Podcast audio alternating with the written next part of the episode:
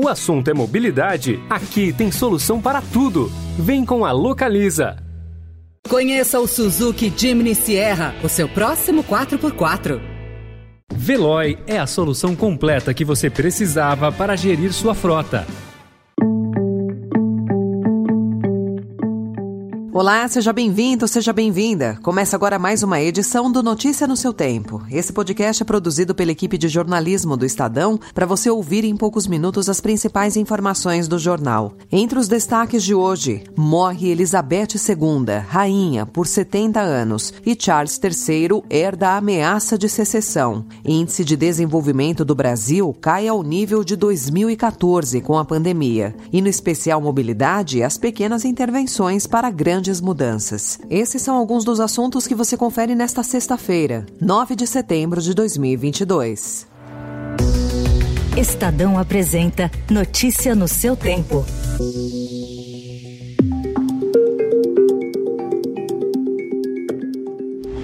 My Lords and members of the House of Commons, my government's priority is to deliver a national recovery from the pandemic that makes the United Kingdom stronger, healthier, and more prosperous than before.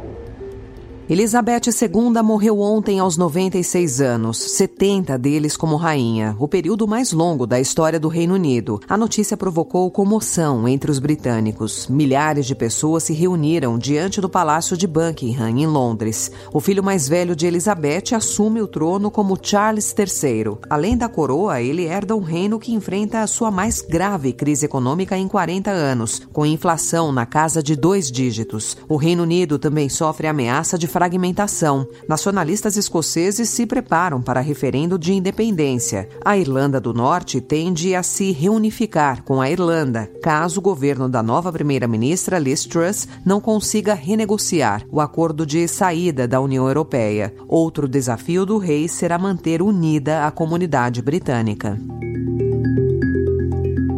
O trono vazio é um choque para 87% dos britânicos, que nunca conheceram outro chefe de Estado. Em tempos de polarização, apaga-se um símbolo de unidade. Mais do que uma boa saúde, a longevidade de Elizabeth II simbolizou a constância do Estado britânico, mesmo quando outras instituições cambaleavam. Elizabeth representou a estabilidade em uma era de mudanças sociais, geopolíticas e tecnológicas.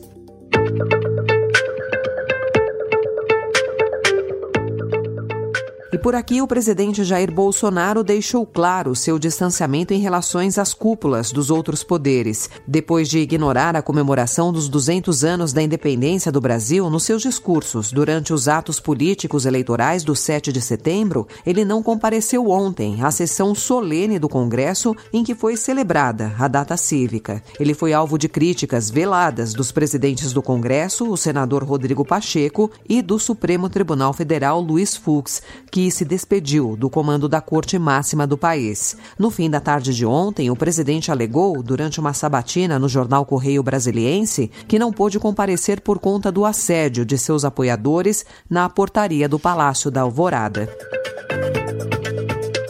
Pacheco e Fux se ausentaram do desfile cívico-militar do 7 de setembro. Já avaliavam que o ato seria transformado em palanque eleitoral por Jair Bolsonaro. Como anfitrião da cerimônia no parlamento, Pacheco criticou o uso de discurso de ódio no período eleitoral. E o amplo direito de voto, a arma mais importante de uma democracia, não pode ser exercido com desrespeito, em meio a discurso de ódio com violência, com intolerância em face de quem é diferente. Fux destacou na cerimônia que um Brasil independente pressupõe uma magistratura independente. Após o evento, o ministro fez um discurso de despedida do STF e foi enfático, sem citar Bolsonaro. Não bastasse a pandemia, nos dois últimos anos, a Corte e seus membros sofreram severos ataques em tons e atitudes extremamente enérgicos. Não houve um dia sequer em que a legitimidade de nossas decisões não tenha sido questionada, seja por palavras hostis, seja por atos antidemocráticos.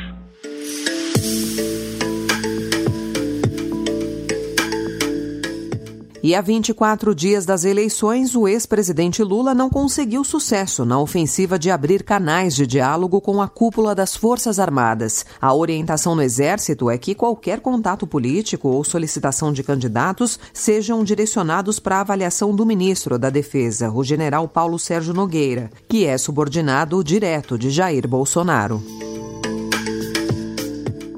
candidato à reeleição, Bolsonaro passou a prometer o pagamento de 800 reais no Auxílio Brasil. Na propaganda eleitoral que foi ao ar ontem na televisão, a campanha do presidente falou em conceder um adicional de 200 reais para os beneficiários do programa que conseguirem um novo emprego. Atualmente, o valor mensal do benefício está em 600 reais, mas o projeto de orçamento para 2023, enviado pelo próprio governo ao Congresso, só prevê recursos para um montante médio de R$ 405 reais no ano que vem. A promessa aparece depois de a campanha de Lula estudar a concessão de um bônus de 150 reais para as crianças de até 6 anos, além de outros adicionais aos beneficiários do Auxílio Brasil.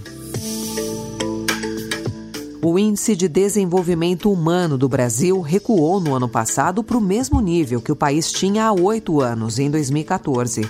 Em geral, de acordo com um relatório divulgado nesta quinta-feira pela ONU, 90% dos países registraram queda no IDH, resultado da pandemia de Covid e das sucessivas crises e incertezas que ela trouxe. Esse recuo brasileiro, no entanto, que foi o segundo seguido, foi maior do que a média.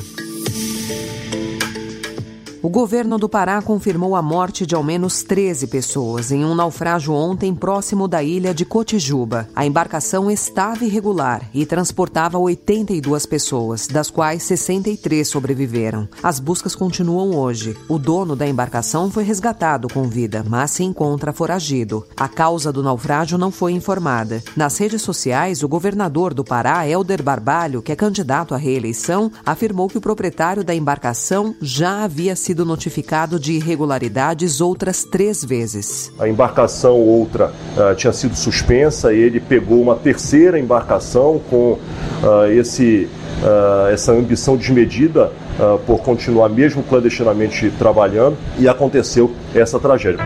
Notícia no seu tempo. As principais notícias do dia no jornal O Estado de São Paulo. O título do circuito mundial de surf ficou com a Brazilian Storm, mais uma vez. Depois de ser vice-campeão para Gabriel Medina na temporada passada, Felipe Toledo chegou mais uma vez à decisão do WSL Finals, a etapa decisiva da liga, e não deixou o troféu escapar. Leading with the left leg, and now he stretches away off the last barrier. Let's keep an eye on the clock. It's a new meeting record, under 47 seconds. E no atletismo, Alisson dos Santos, o Pio, ampliou seu domínio nos 400 metros com barreiras ontem, ao se tornar o campeão da Liga de Diamante. É a principal série de corridas do mundo. Especial Mês da Mobilidade.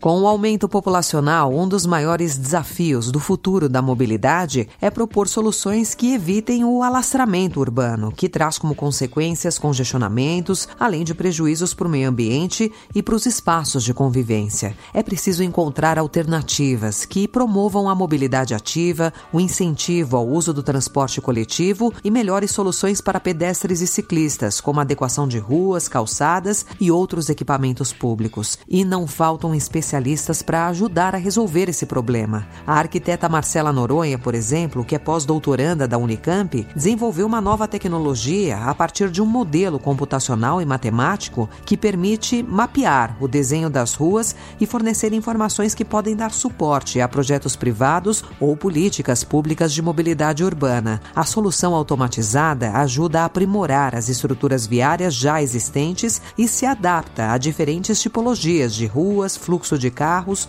número de faixas e largura da calçada. Com esse estudo, a pesquisadora conseguiu comprovar que não é preciso grandes e dispendiosas alterações no traçado das ruas para promover e aprimorar o tráfego de pedestres na malha urbana. Na prática, a metodologia foi testada na State College, na Pensilvânia, Estados Unidos. Aqui no Brasil, possui pedido de patente feito pela Inova Unicamp. O trabalho da pesquisadora deve fornecer informações valiosas para o projeto de urbanização da área do antigo Ciatec 2, no Polo de Alta Tecnologia de Campinas, que já nasce com a aplicação de diversos conceitos de cidade inteligente e sustentável, entre eles a mobilidade ativa.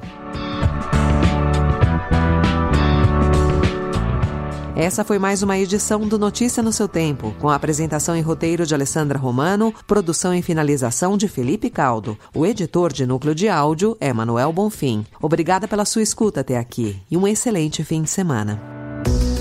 Você ouviu Notícia no seu Tempo.